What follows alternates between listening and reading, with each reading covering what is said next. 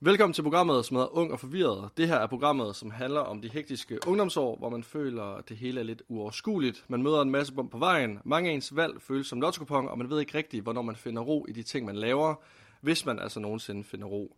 Jeg hedder Lasse Knudsen, og jeg er vært på programmet. Heldigvis så er jeg ikke alene, fordi det kunne godt gå hen og blive et semilangt program, hvis øh, det bare var mig, som skulle sidde og tale om alle de gange, hvor jeg følte mig ung og forvirret. Så derfor har jeg fået besøg af foredragsholder Mads Marius. Hej Lasse. Hej Mads. og, øh, og velkommen til. Det er jo lidt anderledes det her. Jeg, jeg havde lidt håbet på, at vi kunne sidde i et studie, øh, men der er stadig en pandemi, så vi øh, sidder over øh, nærmest noget Skype-agtigt noget. Riverside hedder programmet, og, øh, og taler sammen. Det vigtigste er, at vi kan se hinanden samtidig. Det er jeg også glad for. Ved du hvad, det er fremragende. Har du det ellers godt, selvom der er en pandemi? Det kan du tro, Lasse. Det er det, men altså, man, man vender sig også til det på en eller anden fucked up måde. Altså, jeg har det underligt med, når man ser andre mennesker sådan lidt, mm, hvad laver I her, ikke? Altså. Ja. Men det er også meget berigende, når man ser mennesker. Ja, fordi hvad går du, hvad går du og laver under, under pandemien her?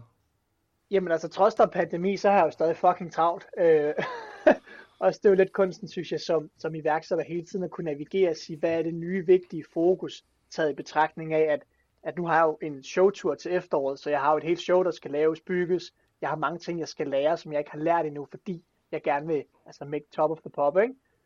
Så jeg føler, jeg har rigeligt at lave. Vanvittigt. Det, altså, det, der, det er da dejligt, fordi der er der mange, der går og siger sådan, at jeg ligger bare i min seng hele tiden, og der sker ikke rigtig en skid, så det er da dejligt. Hvordan er det egentlig at være selvstændig under pandemien? Altså, hvordan øh, har det ramt dig på nogen måde? Oh, ja. Altså, okay, det var nok i... et dumt spørgsmål, fordi sådan, du lever af at holde foredrag, så ja, surprise. Jamen, altså, jeg, jeg er jo gået fra at, rejse landet rundt til at lave 90 shows om året, til at, at sidde lidt mere stille med et par online shows om ugen, ikke? Um, og det der med, når man er så ekstrovert i forvejen, så føler jeg, at jeg mangler mennesker. Jeg føler, at jeg mangler noget energi, noget kærlighed, en krammer, en high five, ikke? Um, så al den der ekstra energi og hype og flow, man kan opbygge, den er jo rimelig død. Så mit største flow hver dag, det er, når jeg bliver væk mødt af min kat, når jeg kommer ud om morgenen, ikke? Og så tænker man, wow. Øh, så, så på baggrund af det, er alt det er jo ligesom nedgraderet, men så er der jo tid til at, at bruge meget tid på, jeg har min, min kollektion med Fuck Perfect, med tøj og lave showet til efteråret, og så fokus skifter øhm, fra mindre mennesker til måske lidt mere administrativt, men i hvert fald til at skulle tænke i nye baner. Ja, for nu er du jo, altså, det er jo, det du ligesom er kendt for, det er din foredrag, hvor du, øh, hvor du taler om sårbare emner. Men øh, du nævnte også lige, at du, er, du simpelthen har lavet en tøjkollektion også. Det er rigtigt, for at have små tre år siden snart, Lasse, der var det, at øh, jeg tænkte, jeg fik på det tidspunkt, da min følgerskar begyndte at stige, flere der spurgte mig omkring, hey Mads, kunne du ikke tænke dig at have det her tøj på, vi sponsorerer dig osv., men, men det, altså, jeg kan ikke rende rundt i, I don't know, et eller andet fra Naked eller Ledø eller alt muligt andet, andre spændende mærker, øhm, for det føler jeg ikke, at det jeg står indenfor, fordi at dem, som også render rundt med det, kommer jo til at dele værdier med. Så for at være trofast mod mig selv, så vil jeg lave noget, som kun jeg vidste, at jeg i sandhed kunne stå indenfor. Og det var så mit, mit brand, der hedder Fuck Perfect, så jeg ikke render rundt og flasher alt muligt andet, øhm, som ikke er mig. Hvordan var det så at få lov til at lave sin egen øh, tøjkollektion? Det, altså, det var det største, hvis jeg skulle bruge ordet integritetsboost. Jeg følte virkelig, at når jeg havde det på, så havde jeg det på med en stolthed. Du ved, i stedet for at man bare render rundt i et eller andet fuldkommen ligegyldigt. Øh, det skal der også være plads til. Det ikke siger, at alt du skal gå i skal have en mening. Men, øh, men når jeg havde den på, så følte jeg virkelig, wow, jeg kunne mærke min egen historie. Jeg, altså, jeg havde hele formålet i den her trøje. Og når jeg bar den, så var jeg bare lige det der ekstra glad, ikke? Fedt, mand. Det forstår jeg godt. Det er med mig sejt at have sit eget, uh, sit eget tøj og se sådan folk gå rundt med noget, man har lavet. Det gad jeg sgu godt. Det, det, er, det er meget fedt. Og komme ud til shows og se folk, som har en fuck perfect hoodie på, eller sådan noget, ikke? Altså, det er sådan lidt like, what? Ja, ja. ja, det er sindssygt. Hvordan er det egentlig at være, øh, hvordan er det at være foredragsholder og komme ud og tale om de her sårbare emner? Altså, det er uden tvivl min mit livs bedste beslutning, men det er, det er jo altid det er en blandet rejse, altid på godt og ondt. Og, og selv det onde er jo også nogle fantastiske ting, fordi der skal jo, i min optik, der skal jo smerte til, før det bliver godt, kan man sige, ikke? Øhm, så det er jo shows med, med, hvor der er plads til masser af tårer Kleenex, men der er også plads til masser af krammer og high fives og fede opturs elementer fra, fra deltagere og lige så fra mig selv, ikke? Øhm, også fordi min show, vil jeg sige, er meget unikt. Det er jo ikke sådan noget, jeg er ikke sådan en type med slideshow og så videre. Det, det kan jeg virkelig ikke fordrage. Jeg synes, det er røvsygt. Ja, Så jeg elsker det vi alle sammen fra skolen af. til. Ja, og man sidder der med Hanne, som lærer som Pythagoras, ikke? Ja. Øh, men, men kunsten i at kunne gøre noget, som bryder andre menneskers grænser på scenen, hive dem op, smide en BH på dem, gøre et eller andet, som ikke nogen forventer, ikke? det synes jeg er magisk at se. Ja, for jeg skulle lige til at spørge dig om sådan, hvad giver det dig, når du kommer ud til mange unge mennesker og taler om nu eksempelvis angst eller altså andre øh, psykiske lidelser, som rigtig mange unge de går og døjer med? Altså, på den ene side, så elsker jeg også opmærksomheden. Altså, jeg elsker jo det der med, uh, jeg gør et eller andet, se mig, ikke? Men det skal også være med et formål. Jeg elsker jo, at når jeg står der, og jeg kan mærke, okay, mit formål, det er jo, altså, intention er god. Og, og oftest den vigtigste ting, jeg viser derude, det er, at jeg bruger sindssygt meget selvevni og humor til de svære emner. For det gør jo oftest, at vi kan snakke om dem. Altså, hvis du tager en hel time og bare snakker angst, så kan du være garanteret, fuck, det bliver en lang dag. Øhm, men kan vi sidde og grine om mig, som har gjort dumme ting, eller rende rundt med en BH, eller fortæller crazy historier, eller sørge for, at der kommer humor i spil, så bliver det håndgribeligt, det kommer i øjenhøjde, så har man det bare fucking sjovt. Det er så vigtigt, at man går derfra med en god oplevelse. Ja, Altså, jamen det, jamen det er du fuldstændig ret i, det her med at bruge humoren. Det er virkelig, vi- altså jeg føler virkelig, det er, det er en god ting for, for folks opmærksomhed. Altså det er som om, at når man kan grine af det, så er det som om, at, altså, at man fanger folk på en helt anden måde, men folk lytter også mere efter, fordi det ikke bliver sådan tungt. Hvornår, øh, hvornår startede interessen egentlig, det her med at sådan, få folks opmærksomhed og ligesom være i, jamen det er vel en form for centrum? jeg har været 16 år halvvejs gennem 1. G, hvor jeg stopper med at, med at game. Jeg var en gamingafhængighed. Og da den stopper, der er det, altså jeg fungerer meget som, øh, jeg er all in eller ingenting. Jeg kan ikke finde ud af at gøre noget halvt. Så når jeg beslutter mig for, nu er her, nu skal jeg lære at få det godt med mig selv, så var det jo også på en rejse mod at lære omkring performance-teknik. Det er at holde folks opmærksomhed. Ikke at stå på, altså enhver idiot kan jo stå på en scene i en time med et slideshow og sige nogle ting, men det er de færreste mennesker, som kan holde opmærksomheden og underholde dem samtidig. Og det var lidt den rejse, jeg var sindssygt inspireret af, fra da jeg var 16 af, så det er syv år siden nu, jeg er 23. Øh, det står Ja. ja. i hvert fald i mit pas. Så. Men Har det, altså, så, så det ikke hele tiden været planen, at, øh, altså, at du skulle være foredragsholder? Det kan være, at du tænkte på noget andet, du kunne, øh, du kunne tænke dig at være, når du blev voksen. Eller ældre. Nej, og det er også det, jeg synes, der er så pisse fedt, da du spurgte mig, om jeg skulle være med her, Lasse, fordi ung og forvirret, det var præcis en, en fed titel, fordi generelt gennem skolesystemet, der bliver vi jo paced til hele tiden, hvad er det næste step, du skal vide, hvad du ved, din ud, du skal fucking lave en uddannelsesplan for what, like 7. klasse i dag, det er jo fuldkommen fucked up, altså, like, kan vi lige snakke omkring, der leger jeg stadig med biler på det tidspunkt, det er ikke? Different times, øhm, så det der med hele tiden at en plan, er jo så naturligt paced, så lige så snart, at man lærer, at der findes andre muligheder, så er det jo en helt anden verden. Altså, også fordi oftest den klassiske plan, man jo bliver bedt om at lægge, er efter folkeskolen, så tager du gymnasiet på en af de 4-5 forskellige, der er, bum, så hopper du på uni, ikke? Øhm, ja, hvad fanden var det, jeg læste? Den gennemsnitlige uddannelsesvejleder i folkeskolen kender kun fem erhvervsuddannelser, for eksempel, og der findes over 170. Det er jo Ja. fuldkommen sindssygt. Jamen, det er fuldstændig Øhm, åndssvagt. Så hvis man tænker på den pacing der, så synes jeg, det er crazy i forhold til, hvor mange andre muligheder der også er. Så jeg har altid troet, jeg skulle læse videre, fordi at jeg havde den relativt nemt i skolen faktisk. Ja.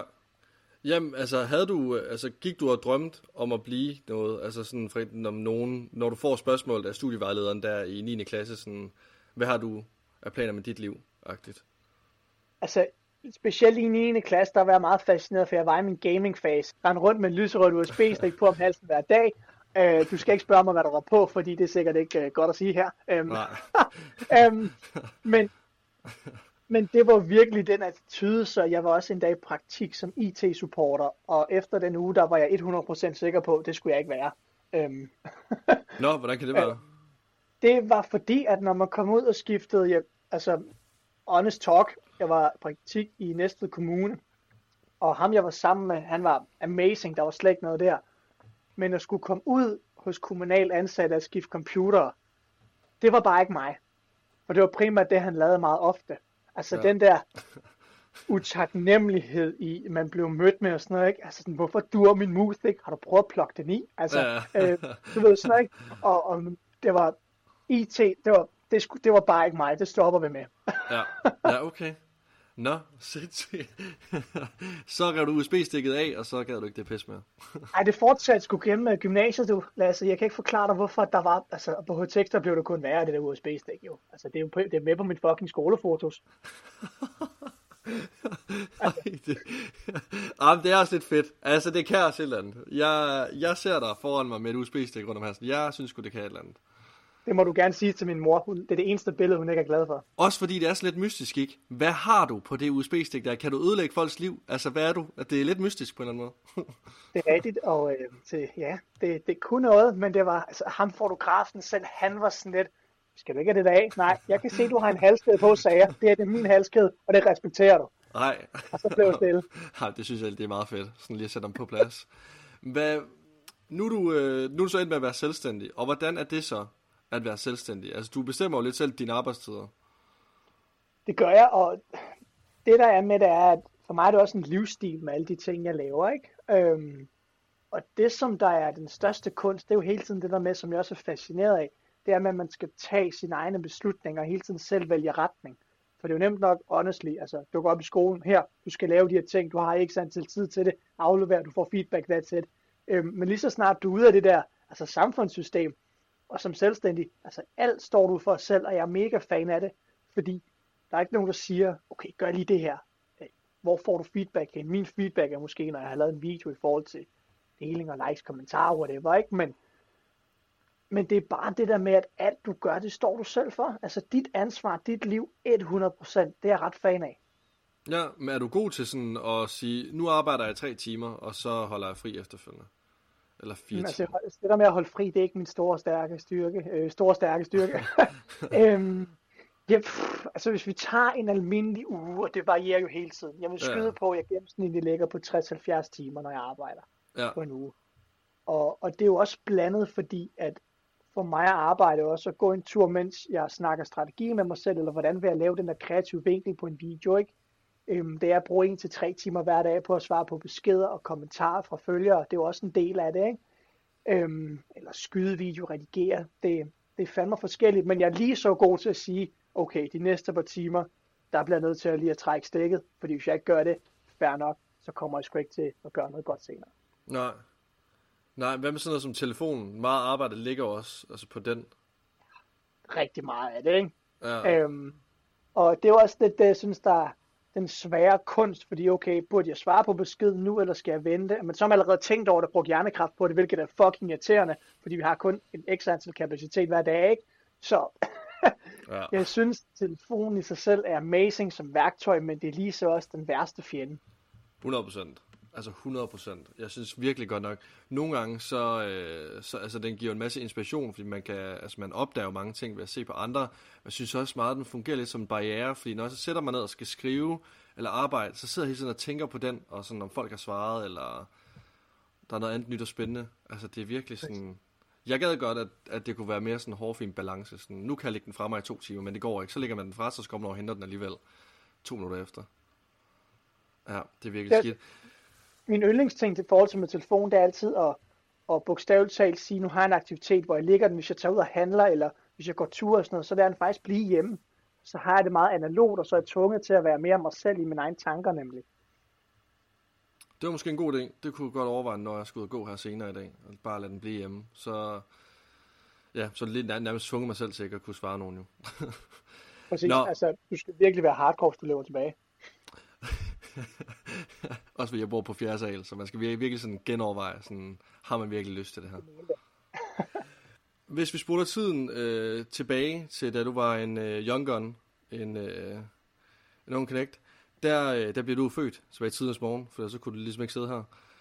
Øh, men du er født med en, øh, du er født med en hjertefejl. Det er korrekt. Og hvad er det for en, øh, ja, altså, hvad er det, det for noget? Jamen helt konkret, da jeg blev født, der var jeg så velsignet at være født uden en, i, uh, ikke, ikke uden hjertefejl, det er slet ikke det, jeg siger. da jeg blev født, blev jeg født uden lungepulsåren.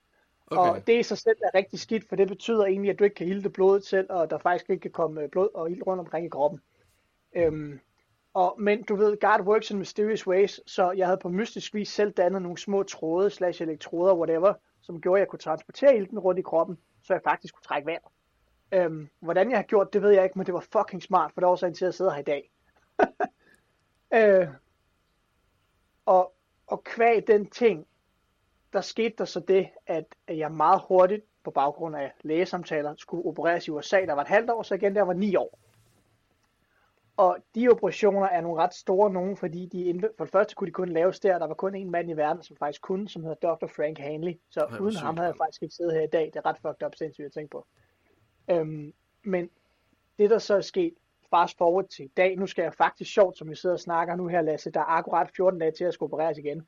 Nå, ej, hvor vildt. Øhm, og, og dengang, der har det været to gange med åben kirurgi, og hvis vi forestiller jer en iPad i højde, det er samme højde, som mine ar faktisk er. Okay, en så der, altså der er blevet åbnet op, kan man ligesom sige. Bogstaveligt talt, det går hele vejen ned til maven her, så 24 cm er det faktisk for at være helt præcis. Wow. Altså. Og, og det er gennem åben hjertekirurgi. Her 14 dage skal jeg så ind og opereres igen, hvor det, de skal lave her, det kan forhåbentlig laves gennem lysken, hvor de så går ind og skal udskifte den klap, de har sat ind, fordi den kalker til, og hvilket også er årsagen til, at jeg i dag har lidt lavere ildoptag og har svært ved at trække vejret i teorien. Jeg plejer at sige det, fordi jeg er dårlig kondi, men det er nok en godt match. okay. Hvordan, øh, altså, hvordan er det at, øh, at leve med det her? Jamen, det er sjovt, fordi Lasse, det eneste tidspunkt, jeg nogensinde bliver mindet om, at jeg har en hjertefejl, det er hvert år, når jeg skal til tjek kun. Okay.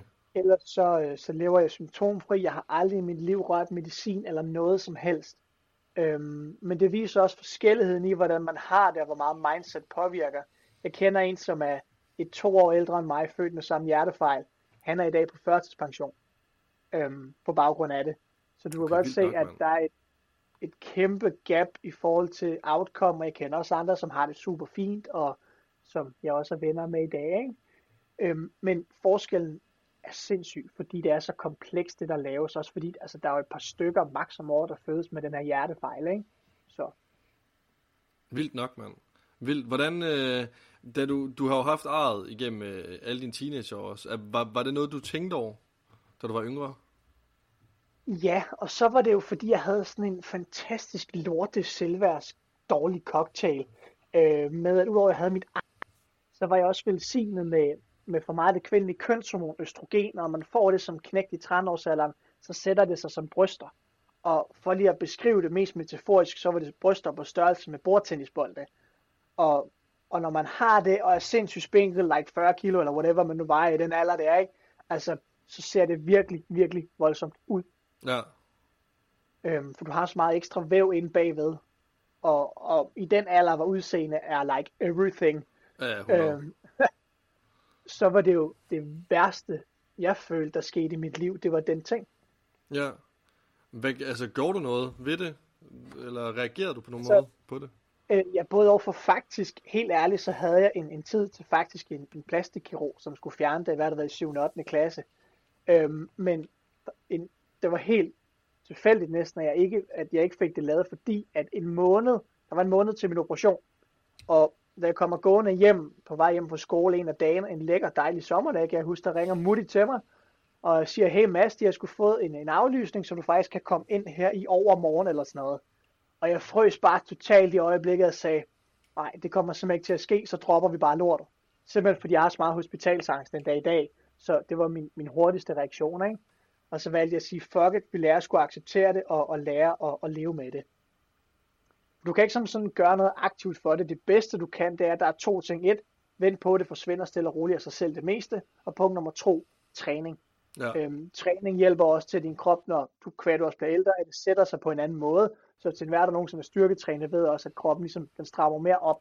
Mm. Øhm, så det har hjulpet rigtig meget. Hvis du ser på det på mig i dag, så kan du ikke rigtig se det, øhm, medmindre man måske lige ved det.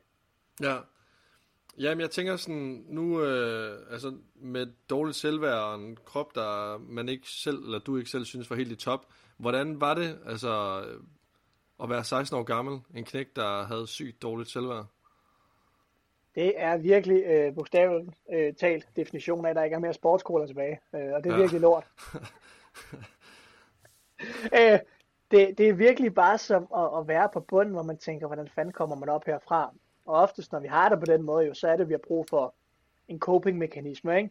Altså, for nogle er det sex, onani, gambling, øh, stoffer, men gaming er også en stor mulighed, og det var mit mit drug dengang, det var gaming. Ja, hvor, du blev endte med at være afhængig af gaming. Totalt fuldkommen. 8-16 timer hver dag, 2-5 timer søvn hver nat. Vi smadrede bare derude af World of Warcraft og League of Legends. Nej, hvor, ej, jeg har skamet League of Legends, det er søst. det er et kæmpe spil. Hvordan, altså, men altså, hvorfor egentlig? Er det fordi, når man sidder i sådan en gaming-verden der, så kan man jo ikke, ja, man ser jo ikke rigtig hinanden på samme måde, og det, altså... Og nej, det er præcis det, fordi det, det fedeste ved gaming er jo, som jeg altid plejer at sige, det er, at der er ikke nogen, der giver et fuck omkring dit udseende. Stinker du til spillet, så bliver du kaldt noob, eller de siger fuck your mom. Ja, ja. Det er sådan, that's it. Uh, ja. No one gives shit omkring, hvem du egentlig er, og det vigtigste er, at du har et flot gamer tag. ja, det er så rigtigt. Det er så rigtigt. På det her tidspunkt, der går du på gymnasiet, ikke? Jo, første G, der er min peak gaming periode. Ja, hvor det, altså, påvirker det der også socialt egentlig? Øh, nej, fordi jeg, jeg, jeg valgte jo HTX af den årsag, jeg tænkte, der var flest mulige gamere der, og det var der jo så også. øh, så du var bare en i mængden? Du var... altså, vi var 25 elever i klassen, og der var tre piger, så du kan jo selv gætte dig til, hvad, hvad resten lavede. De spillede selvfølgelig øh, computerspil også. Ja. Alle de to drenge, ikke? Altså, jeg prøver at vi drenge havde bedre chancer med vores USB-stik, som vi fik første dag, mand. Det var sindssygt. øh, Men altså, var, hvor, hvordan gik det så fra, altså fra, fra gaming, og så lige pludselig bare sige, ved du hvad, det går ikke mere det her. Altså, det, det skal jeg ikke. Jamen, altså, jeg vil gerne sige, at det startede som en kold december nat, men det fandt mig lige før, det er rigtigt. Øh, vi var halvvejs ind gennem første G, og den her aften her, der lukker de andre ikke kl. 12 fucking svanser. I min optik spillede rigtig gamer til kl. 3. ja, ja, præcis. Gik ud og lavede fryspizza, og så sov igen efterfølgende. Ja, for helvede, kaffe, monster, helt lortet. Jeg boede mm. faktisk kælder, det var en god, god kombi. øhm, men de lukker jo af der, og, og normalt når man sidder for sig selv bagefter, så er der jo den her sindssyge stillhed, den her tomhed. Og det er jo ligesom det eneste tidspunkt i løbet af dagen, som regel er det aften, at vi er tvunget til at være alene med vores egne tanker. Og i, i al, øh, ikke engang al hemmelighed, i al åbenhed, der kan man jo sige, der er det jo forskelligt, hvad det er, vi har i hovedet, når det bliver aftentid. Ikke? Og jeg havde det her, de, her, de her tre stykker papir foran mig.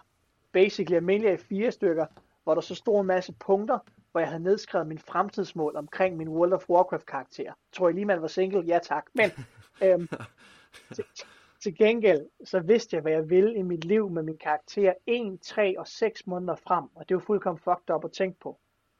Og jeg kan huske, mens jeg sad og læste de her stykker papir, så følte jeg mig som jordens største taber. Hvorfor det? Altså, på, på baggrund af, at jeg kunne sidde og vide, hvad jeg ville med mine karakterer så lang tid frem i livet, men jeg anede ingenting omkring mig selv, fordi jeg var så bange for den der virkelige verden der.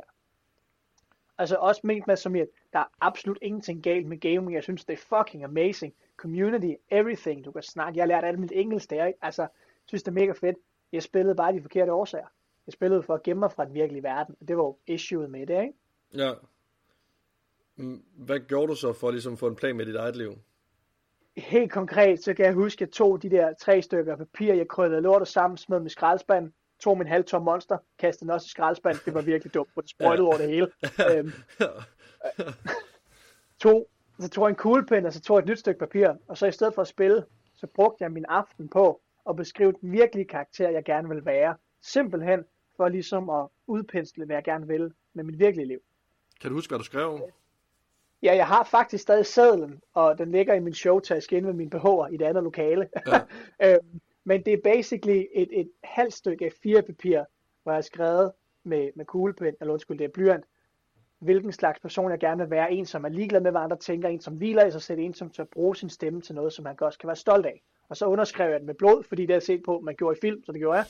Øhm, det var så hardcore, jeg blev i første G. og, så gik du ud og spurgte om, at dine forældre havde et plads, du kunne få.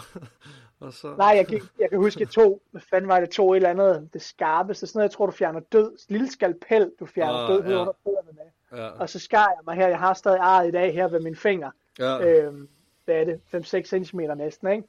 Og så tværede jeg det ud, og så følte jeg, at jeg var hardcore. øh... Gik du over sammen din monster op igen, to lige en tår, så?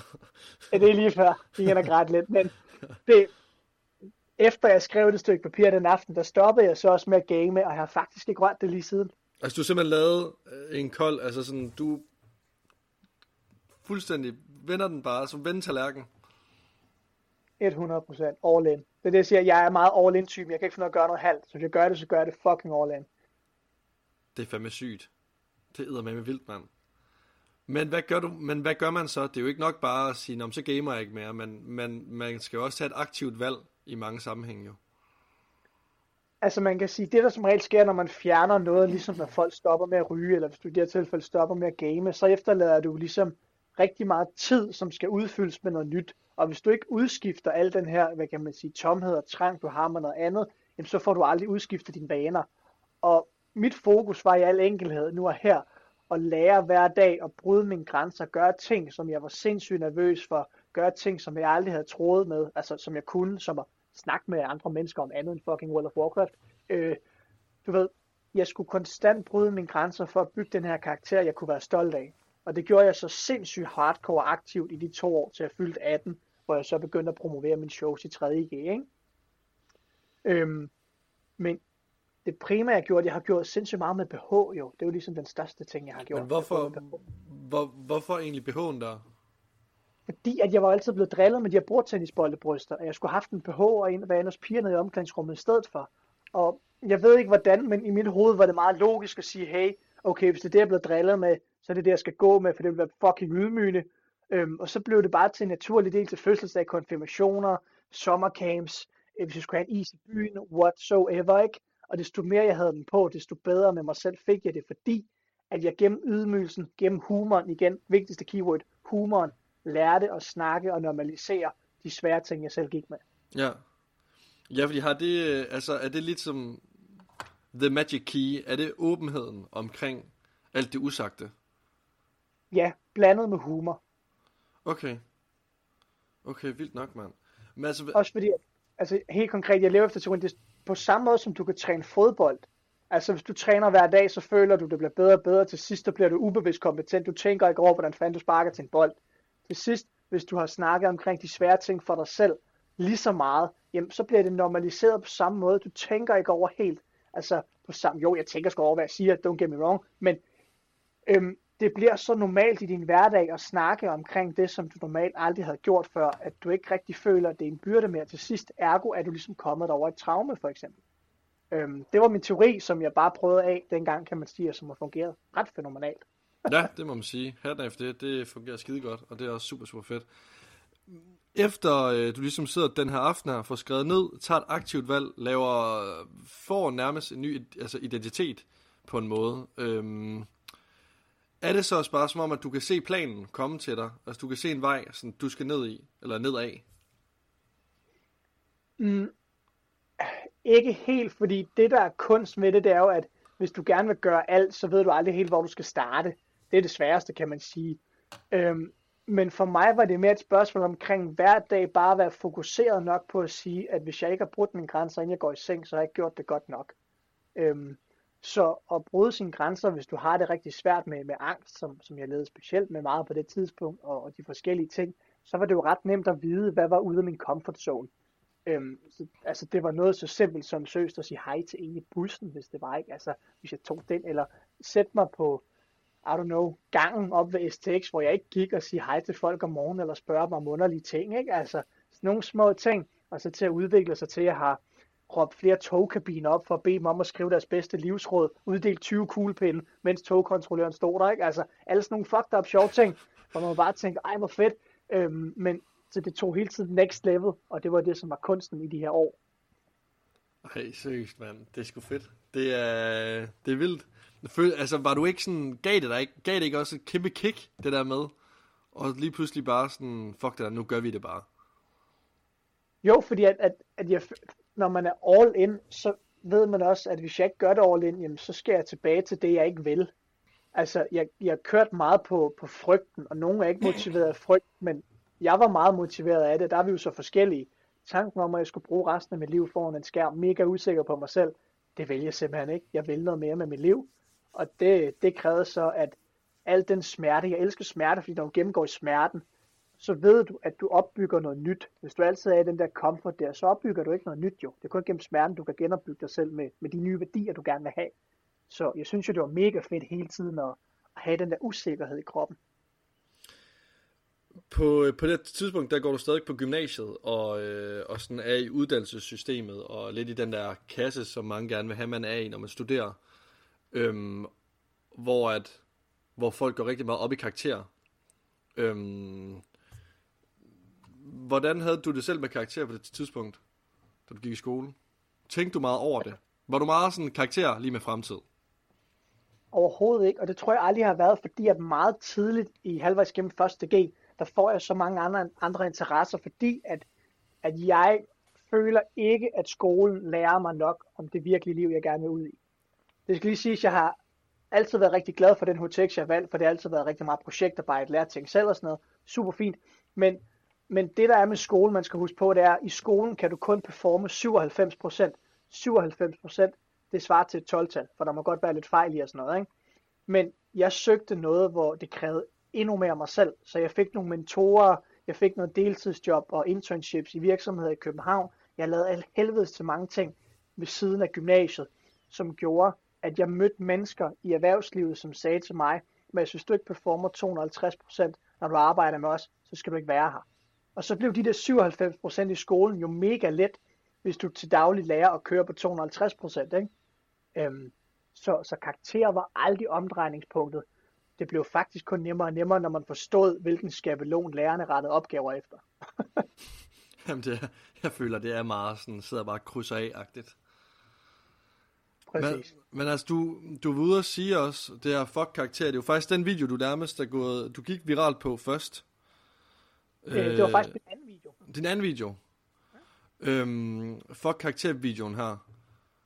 Er, altså, er det noget, du stadigvæk tænker, fuck karakter, det er ikke vigtigt?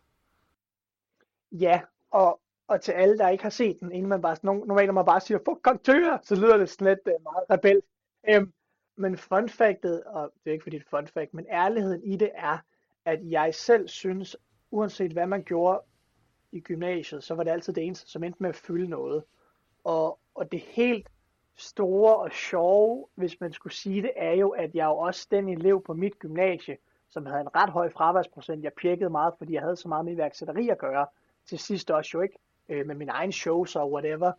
Og jeg sluttede jo så også med årgangens højeste gennemsnit, faktisk det højeste på HTX på det tidspunkt, som var 11,7 i snit. Øhm, og det var jo meget sådan, altså, og så gik jeg jo endda op, jeg fik lov til at holde årets dimissionstal, eller jeg ved ikke, om det hedder dimissionstal, men tale man holder til sidst, når man får diplomet i hvert fald. Ja, ja. Elevtalen, tror jeg, det hedder. Og jeg var en af de få, som ikke havde en studenterhue. Jeg har ikke, hvis man søger på Mads Marius på Google, så kommer der et hav af billeder op med mig og sådan en lille fræk propelbøllehat i mange farver. Ja. Og det er jo, honestly, det er jo min studenterhue. Øhm, og det var det, fordi at det var mit statement for at sige, at jeg ikke vil være øh, endnu et 12-tal, som kom ud og skulle skrive det i hugen. Jeg vil ikke være det der omvandrende tal, som man jo bliver, synes jeg, for studenterhugen. Jeg ved godt, den symboliserer noget andet for rigtig mange andre, men for en, som altid kun føler, at karakter er det eneste, vi kan definere hinanden på, der synes jeg bare ikke, jeg vil være en del af det system. Øhm, der vil jeg hellere sige, at det jeg er stolt af, det er evner, som jeg også har, som er meget længere end det, jeg har fået for min undskyld mig biologirapport. Ikke? Altså fuck den, men hvis jeg er pissegod som mennesker, hvis jeg i en alder af 18 år kan performe og kan gøre det foran 100 mennesker, det må sgu da have lige så meget værdi, som det jeg har fået i min undskyld mig rapport. Ikke? Men sådan fungerer det bare ikke i gymnasiet, for det går kun til 97 procent. Alt du kan udover, det er de ligeglade med. Ja, og det, det er virkelig et godt, altså et fucking godt eksempel, det der med, at at, at, at, at du skal huske på dine værdier, du kan ud, ud over skolen og ud over karakter. Altså, det kan godt være, at du ikke får, øh, får feedback øh, i, for, altså, i at få et 12-tal, når du går ud øh, og leverer øh, i at være en god ven, eller i at kunne tale med andre, eller ja, i at levere øh, et foredrag. Så får du ikke et 12-tal eller et 10-tal, men du får en reaktion fra andre mennesker, og det tror jeg virkelig, man skal tage til sig, og det tror jeg også, at det kan danne en mere som person, end ja, en karakter, de kan præcis, hvis du kun kigger på dig selv som værende et tal, hvad, hvad er du så egentlig ikke? Altså, hvad er du så, hvis du ikke har de dele? Øhm, så er du absolut ingenting, og så er du definitioner i mange tilfælde af en, som har det rigtig svært med sig selv, fordi du kun afhænger af andre menneskers bekræftelse, hvilket svarer til dine lærers vurderinger af dine opgaver. Hvis du ikke kan vurdere dig på andet, så forstår jeg godt, at man har det svært med sig selv. 100 procent. 100 procent. Så er det jo altså- svært at afspejle sig i andet end, end ligesom feedback øh, i tal. Ja, så når jeg siger fuck karakterer, så er det altid med middag. Jeg ved godt, de har en eksistensberettigelse. Jeg er ikke fordi, jeg er decideret idiot. Øh, øhm, men, men jeg siger bare, at hvis det er det eneste, som betyder noget i dit liv, så tror jeg på, at man får det rigtig svært. Det tror du ret i. Det tror jeg, du har rigtig meget ret i. Men altså, du havde, du havde jo i gang i en masse, masse ting allerede, så da du, øh, da du ligesom er færdig med gymnasiet her, selvstændig, øhm, og egentlig bare kørt ud af, var du, øh, var du bange på noget tidspunkt med, at det, det, det skulle falde til jorden? Altså, havde du lidt en plan B i alt det her? Nej, og det er også det, jeg godt kan lide nogle gange med at være, altså, nu hedder titlen Ung og Forvirret, men i det tilfælde, hvor jeg var ude efter gymnasiet, der vil jeg gerne sige, at man er ung og naiv. Ja. Øhm, altså, jeg er stadig 23 i dag, men, men ved al den forretningsforståelse, jeg har i dag med show, og altså, jeg hviler jo vanvittigt meget i mig selv. Altså, det, det rører mig ikke sådan noget, der rigtigt der rører mig i dag, kan man sige. Øhm, men på det tidspunkt, der er der jo rigtig, der er en lang proces endnu, en masse smerte, som jeg skal igennem for at nå hertil. Men i mit hoved, der er der ikke noget, der hedder altså fiasko. Enten så vinder jeg, ellers lærer jeg af det. Meget simpelt. Øhm, så der var aldrig en plan B, fordi lige så snart du opstiller plan B, så går du ikke all in på det, du laver. Sådan har jeg det selv. Så enten er vi all in, eller så gør vi det slet ikke. Men altså hvornår, altså, hvornår går det op for dig, at du er god til det her? Det gør det faktisk ret hurtigt efter, altså helt konkret for lige at give et timeline, hvis vi forestiller det sådan en tidsalder det her, fra der var 16 til der var 18. Alle de ting, jeg gjorde som brød mine grænser, det indholdt også, jeg lærte omkring performance. Jeg vidste jo godt, hvis jeg skulle underholde andre mennesker og få folk til at tage mig seriøst, så skulle jeg være bedre end alle andre. Jeg vidste, jeg skulle være bedre til at brande mig selv end alle andre. Så fra 16 til 18 år brugte jeg samtlige timer, jeg næsten havde i mit døgn, på at lære at performe. Taler til fødselsdag, konfirmationer, altså spoken word speaks i bare overkrop på storkespringvandet. Jeg har gjort så fucking mange underlige ting. Øhm, og det var fuldt 18, så begyndte jeg at brande mig selv, og så så jeg, okay, altså lavede min første video, gik viral, fik min første professionelle bookinger. Men, men i de to år i min læringsproces fra 16 til 18, alt det grundarbejde, jeg lavede der til fundamentet, fik mig til at indse, hvor god jeg var i forhold til, til resten af mine konkurrenter. For alle mine konkurrenter, de stillede sig bare op og formidlede noget, men der var ikke nogen, som performede. Og der kunne jeg virkelig se, okay, jeg kan sgu et eller andet her, og det bliver jeg simpelthen nødt til at dyrke mere af. Ja, og da du så begynder at uploade de her videoer her på Facebook og andre sociale medier, og det går ret godt, altså der er mange visninger.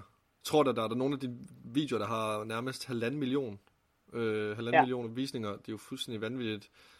Øhm, hvordan er det så at kunne se, at det, det faktisk rent faktisk fungerer? At det ikke kun er, når du står til en konfirmation, eller helt, ufri, altså, eller helt frivilligt øh, stiller dig op midt på strået i København. At folk lige sådan vender sig rundt og tænker, kæft mand, hvad er det for en mand, der står her? altså, det, det er syret, fordi at, at 16-årige Mads har jo aldrig forestillet sig med USB-stikket, at det her overhovedet var en virkelighed. Kigger jeg på 16-årige Mads med USB-stikket, så kan jeg ikke genkende personen. Var så generet, socialt angstbetonet, kunne absolut ikke finde ud af at fungere med andre mennesker rigtig vel. Øhm, og så til at se den der vision, man havde for sig, at wow, hvad nu hvis der er andre, som også havde det svært, som jeg selv altid har haft. Og så se bare, hvordan det egentlig er, er endt med at blive så stort, som det er i dag. Det, kan, altså, det er sindssygt. Ja, fordi nu er du gået hen og blevet sådan, altså du er jo en, du er jo en rollemodel for, øh, for rigtig, rigtig mange unge. Kan du også godt mærke, at ansvaret også vokser hele tiden? Ja, det kan jeg. Øhm, fordi at der er jo mange ting i dag, så man er jo i sin mere unge, vilde periode med videoer også, ikke? mm. øhm, der er jo ting, som jeg ikke i dag vil udtale mig om, eller komme ind på, fordi jeg ved, det heller ikke er mig mere. Øhm, jeg kan godt lide at holde mig lidt, du ved, i, i min lane i dag. Ikke sådan kun fordi det er et mere sikkert sted at være, men fordi det er også mere autentisk til, hvem jeg er. Og jeg føler at være øh, et godt eksempel af sig selv er også nogle gange at forblive de ting, som man er god til, i stedet for at man begynder at udtale sig om ting, jeg ved absolut ingenting om. Øhm, det er jo en klassisk ting, når så synes jeg lige det her, øh, det er sikkert mega godt for helbred, men hvis jeg ikke aner en skid om det, så vil jeg hellere holde min kæft og overlade det til eksperterne, ja. hvis det giver mening. Det synes jeg er et, øh, et ansvar i sig selv, i stedet for at sige, at nu har jeg prøvet ketokuren så længe, det virker godt, det er fantastisk for alle, men i teorien har du ikke nogen evidens eller videnskabelige ting for det, så synes jeg også bare, at man nogle gange skal huske på, hvad det er, man er god til, og blive ved det, så man ikke går ud og, og misinformerer. Det er jeg heller ikke fan af. Mm. Nej, det tror jeg ikke, der kommer noget godt noget ud af, og, og hele tiden bare skabe forvirring omkring alting. Øhm, Når, når man så bliver en rollemodel og får ansvar, ud at holde foredrag og taler om øh, de sårbare emner, angst og har lavet selvværd og mobning, får du ikke også mange beskeder? Er der mange, der skriver til dig? jo, det gør der. Jeg får på årsbasis får jeg 7-8.000 beskeder. Hold da kæft. Shit, mand. Men hvad er det for nogle historier? Jeg ved godt, du ikke må gå i detaljer, men sådan, hvad kan det være, at, altså, du får beskeder? Jeg kan sige det på den her måde. Det er en underlig uge for mig, hvis jeg ikke har læst om voldtægt, selvmordsnoter, det kunne være angst, problemer med mor og far, kæresten, øhm, selvmordstanker, you name it. Øhm, hvis jeg ikke har læst det, så er det ikke normalt uge for mig. Men hvordan er det at få de her beskeder? Fordi at, nu har jeg aldrig nogensinde selv prøvet det, men, men jeg vil, altså jeg kunne godt, jeg vil nærmest føle en form for frygt eller bange for at give et svar tilbage til en person, øh, som sidder med selvmordstanker, fordi jeg ikke aner, hvordan det selv er at sidde med de her tanker her. Øhm, det man virkelig skal huske på, det er, at, at folk, der skriver i 9 ud af 10 tilfælde, og der er mange, der altid, når jeg fortæller det her, så siger det lidt, Nå, men skal du ikke være en faglig person og sådan noget? Nej, det er lige netop point med, at jeg ikke er det. Øhm, fordi det, de fleste mennesker inderligt bare ønsker, Lasse, det er at blive hørt. Det er der en, som faktisk vil lytte, som de måske tror kan forstå dem lidt bedre, fordi de selv lever med det. Hvis du går til mor og far, og, og du lever med, med angst, det kan være, at du har haft et angstanfald, du er helt ud af dig selv, og siger til mor og far, og jeg ved ikke helt, hvad jeg skal gøre mig selv, øh, eller det kan også være, at du er kæreste øh, med en, som har angst, og du bliver mødt med den her med, om du skal bare tage dig sammen, det går over og så videre. Ikke?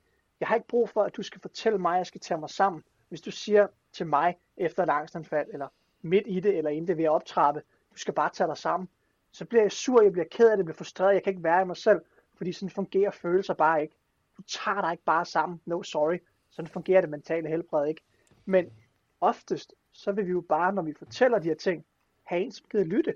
Fordi når folk lytter, så føler vi os hørt, vi føler os forstået, vi føler, vi er accepteret. Når vi føler os accepteret, så føler vi, at det er okay at være måske lidt anderledes, eller det er okay at, at rumme de svære ting også sammen med dem, vi er med. Og hvis du skriver til mig, så er det jo oftest fordi, at du måske savner en, der lige vil lytte, som ikke er mor og far, eller din ven. Øhm. Ja, det, det tror jeg virkelig også, du ret i, eller det har du ret i, det her med, at med, i mange tilfælde, der behøves man ikke engang at få altså et, svar, altså, altså et godt råd eller noget som helst, men bare det der med, at der er en, der lytter på en. Ja, det, øh, det er meget vigtigt. Nu er det jo ret øh, sårbare emner, som sagt, at du, øh, du taler om, også dine videoer. Er, øh, har, får du også mange dårlige reaktioner på dem? Altså, det er skiftet lidt. Jeg har modtaget gennem tidernes løb med fra mit videoindhold, alt fra, fra dødstrusler på telefonen til altså de sygeste hate-kommentarer og øh, sammenlignet med Mussolini og Paludan, der vil have mod af landet, og man har prøvet lidt af det hele efterhånden, ikke? Øhm, Hold da op.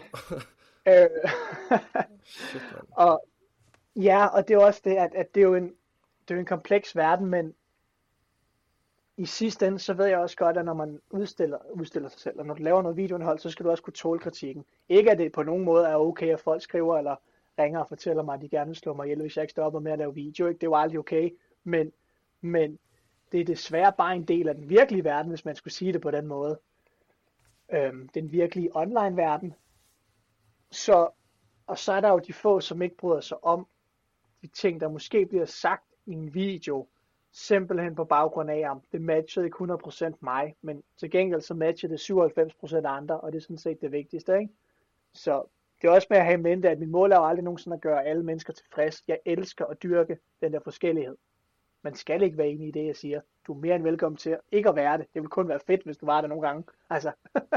ja. øhm, 100% fordi vi lærer jo ikke, når vi kun er ens jo. Nej, det vil da være røvsygt, hvis alle sammen de bare var enige i alting. Så vil det med at blive en øh, meget uinspirerende verden at leve i.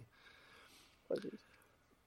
Det her med sådan at ligge sig flat, altså du ligger der jo pænt meget fladt ned når du laver de her videoer ude og holde foredrag, og altså, er det, er det aldrig nogensinde sådan lidt, øh, lidt nøjeren på en eller anden måde, at være så åben foran så mange mennesker? Nej, for jeg, jeg har, altså åbenhed for mig forbinder jeg jo meget med styrke. Der er jo ikke nogen, der rigtig kan sige noget til mig, og så bliver jeg ramt af det, fordi jeg har i forvejen gjort grin med det foran mange mennesker. Så hvad vil du sige til mig, som skulle overhovedet gøre ondt på mig? Ikke? Altså, øhm, jeg synes, der er en sindssyg styrke i det, fordi at det jo også hjælper andre til at indse, at de heller ikke er alene. Det er jo også en stor ting, jo ikke? Men åbenheden gør jo bare, at, at altså, hvad vil du sige? Hvad vil du gøre, som skal såre mig? Altså, jeg hviler i mig selv, jeg tør snakke omkring de svære ting, kontra en, som måske ikke gør, hvilket er årsagen til deres voldsomme udadreagerende, ikke?